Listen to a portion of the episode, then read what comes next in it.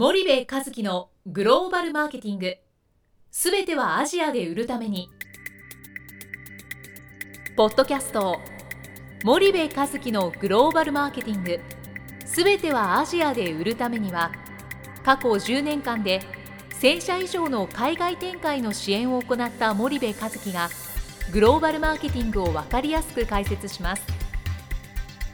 グローバルマーケティングとは世界のニーズに応えて利益を上げること。アジアで売るためにはものづくりプラスグローバルマーケティングを武器とした戦略を持たなければなりません。日本には素晴らしい企業が多く存在します。その企業とともにアジア市場を目指したい。再びジャパンアズナンバーワンと呼ばれる時代を作りたい森部一樹はそんな思いを持ちながらこの番組を皆様にお届けいたします。こ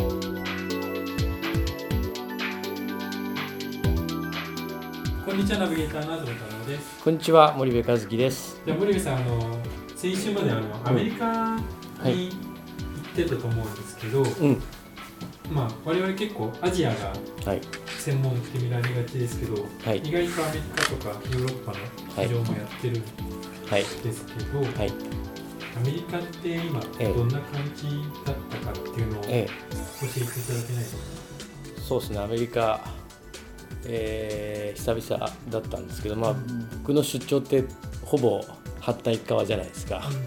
アジア方面なので、太平洋を越えることはそんなにないんですけど、久々に、えー行って、まあ、相変わらず大きいマーケットだなっていうのは、まあ、一つですよね。で結構その企業の中で当然アメリカやってる大企業さんもほとんどやっててでその上でアジアというところはね当然そうなんですけど実はアメリカでまあいいまいちうまくいけないからちょっと格の下がるアジア行こうみたいな会社さんもまあいらっしゃって。けどそもそもいや米国と比較して本当にアジアなのっていうところから参入戦略作んないといけないからそういう意味ではまあ結構ねご相談の10%ぐらいは欧米っていうのあるじゃないですか会社としてね。だからまあ今回はちょっとプライベートも兼ねて、えー半分仕事で行ってきたんですけどまあ可能性が非常に大きい本当にアジア一辺倒でいいのかなっていうのははいはい。あのありますよね。ちなみにどこに、どの辺に行かれてたの、えーねえー、とカリフォルニアにいたんですけど、ロス、サンディエゴ、サンフランうんですかね、うんうんえーあとベガスにもちょっと寄っちゃいました、は いえーそんなところです。なるほど。えその可能性があるっていうのは、うん。具体的に、うん。まあ、アジアと比較していただいても日本と比較していただいてもいいと思うんですけど、どんなところに可能性を感じるっていうか、とね、僕が今その力入れてご支援しているその食品日用品？はい。この業界に関して言えば単価が日本と変わらない？もしくはむしろ日本より高いんですよ。はいで結局アジア行って苦しむのって安いものをいかに伝統小売に売っていくかみたいな話じゃないですか。でそこで苦労があるわけですよね。で投資回収が何年後とか。でアメリカってやっぱあの伝統小売というか、まあ、小売が近代化されてますよね。ですね。でその中でものすごい数の近代小売があって。でそこで売られてるものがやっぱりでかいんですよ何でも。例えばそのキャンディーでもなんか 500g ドーンみたいな、コストコで売ってるまあ、イメージですよね。がそのままですよね、ええ。であれって製製造業にとっては絶対に楽だしうんコスト競争力というかその利益率がいいはずなんですよ。小分けにしてはい。いわゆるそのケース代の方が中身より高いとかね。うんうんうんいちいちそのちっちゃくしていかなきゃいけないとかはい。あのそういう問題が日本はあるじゃないですか。ね。けどもうなんかドーンガサッみたいな それってすごく楽なんですよね、うん。メーカーにとっては。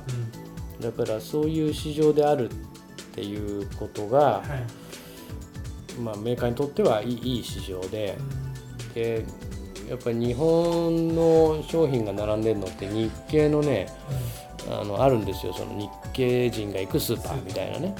でお客さん韓国人と中国人と日本人みたいな。でそんなところでしか日本の商品並んでないわけですよ。でそうじゃなくて、えー、とアメリカ人が行くマーケット。でやっぱり勝負して、えーそのカテゴリーでトップを取れてる日本のその日用品とか食品ってほぼない。でここになんなんて言うんでしょう。ほ本気でやってるのっていうのかな。なんかそういうのをやっぱすごく思いましたよね。だ可能性まだまだあって実は北米もう一度っていうのはね全然ありだと思うんでね、あのまあ、そういう意味を含めて僕は可能性があると思っていて、いつしかかな2012年ぐらいの連載で産経の連載かなんかでそれ書いたんですけどね、なので非常にあのお面白いというかねあのいいいい市場だったと思いますよね。そうすると、うんまあ、さっきの、まあ、伝統小売うん。アジアだと伝統小売に、うん。まあ、小分けでうん。下手したらうん。1個単位でうん。包装して売らなきゃいけないけども、うん。アメリカだと結局、まあ、1, 個ってことはまあまずありえないですよね、まあ、10個なのかうん。下手したら100個入りなのかみたいなのうん。を大袋で入れるからうん。絶対利益率としてはうん。アメリカの方がいいんじゃないかっていうことですかね。うん。そうですね。であのポテトチップスにしても何にしても、その一袋がでかいわけですよ。うんうん。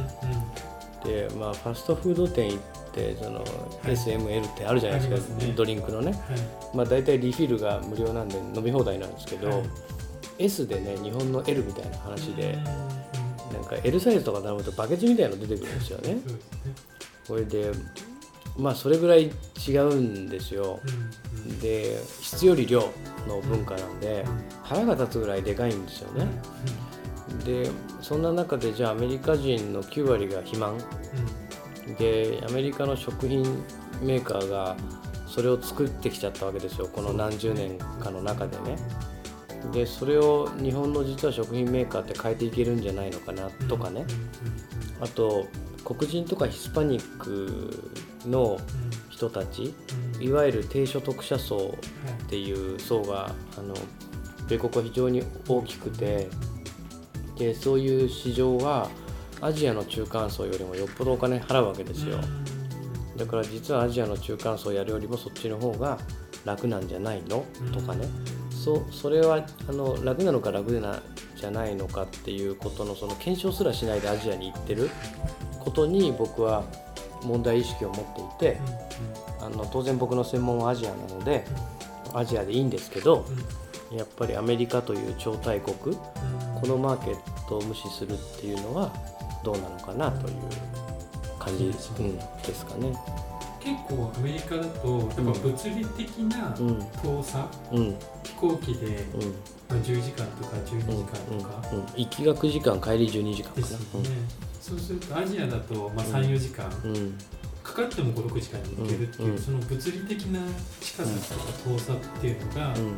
あると思うんですけど、うんもうそれを差し引いても、やうん。っぱアメリカってのは魅力魅力的ですよね。うん。とにかくとにかく大きいでしょ市場が、うんうんうん、だからそのなんて言うんでしょうね。爆発力というかね、それがやっぱりあの大きいしその日本企業が持っているその良さうんをうまく活かせばその今のそのアメリカのその例えば食文化肥満を作り出してしまった食文化を大きく変えることだって僕はできると思っているし、でその味覚の違いはあれど、やっぱりその超一流のアメリカ人、まあい超一流のアメリカ人って言って言い方悪いですけど、そのいわゆるアメリカ人がグローバルかっていうとそんなことなくてアメリカ人も、はい。なんだろうアメリカしか知らない田舎者もいれば、うん。世界を知ってるグローバルなアメリカ人もいてそのグローバルなアメリカ人はやっぱり日本の食品を美味しいとあのいう人たちもたくさんいるわけですよね。はいはいはいで日本の地ビールのメーカーでアメリカでものすごい成功してる人もいるし今そのハイチュウはいはいだってあの工場増設してねあのバンバン売れてるっていうことですし。そうですよね。ないですもんね。ないですよね。アメリカはい。硬いのかはい。びちゃびちゃなのかはい。どっちかみたいな。はい、でそんな中でそろそろあのギトギト着色料のあの、うん見るからうにん、見るからに体悪そうなチートスから、えー日本の その何とも言えないはい。スナック菓子に、うんえー変わる時代が来てるんじゃないかなってなんかものすごくそんな気がしてましてね。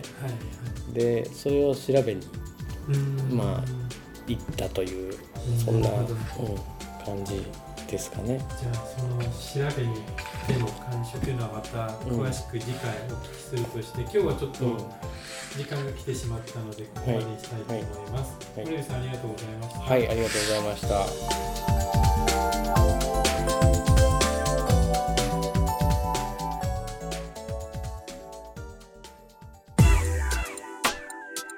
本日のポッドキャストはいかがでしたか？番組では森部和樹への質問をお待ちしております。ご質問は podcast アットマーク spydergrp.com ポッドキャストアットマークスパイダー grp.com までお申し込みください。たくさんのご質問をお待ちしております。それではまた次回お目にかかりましょう。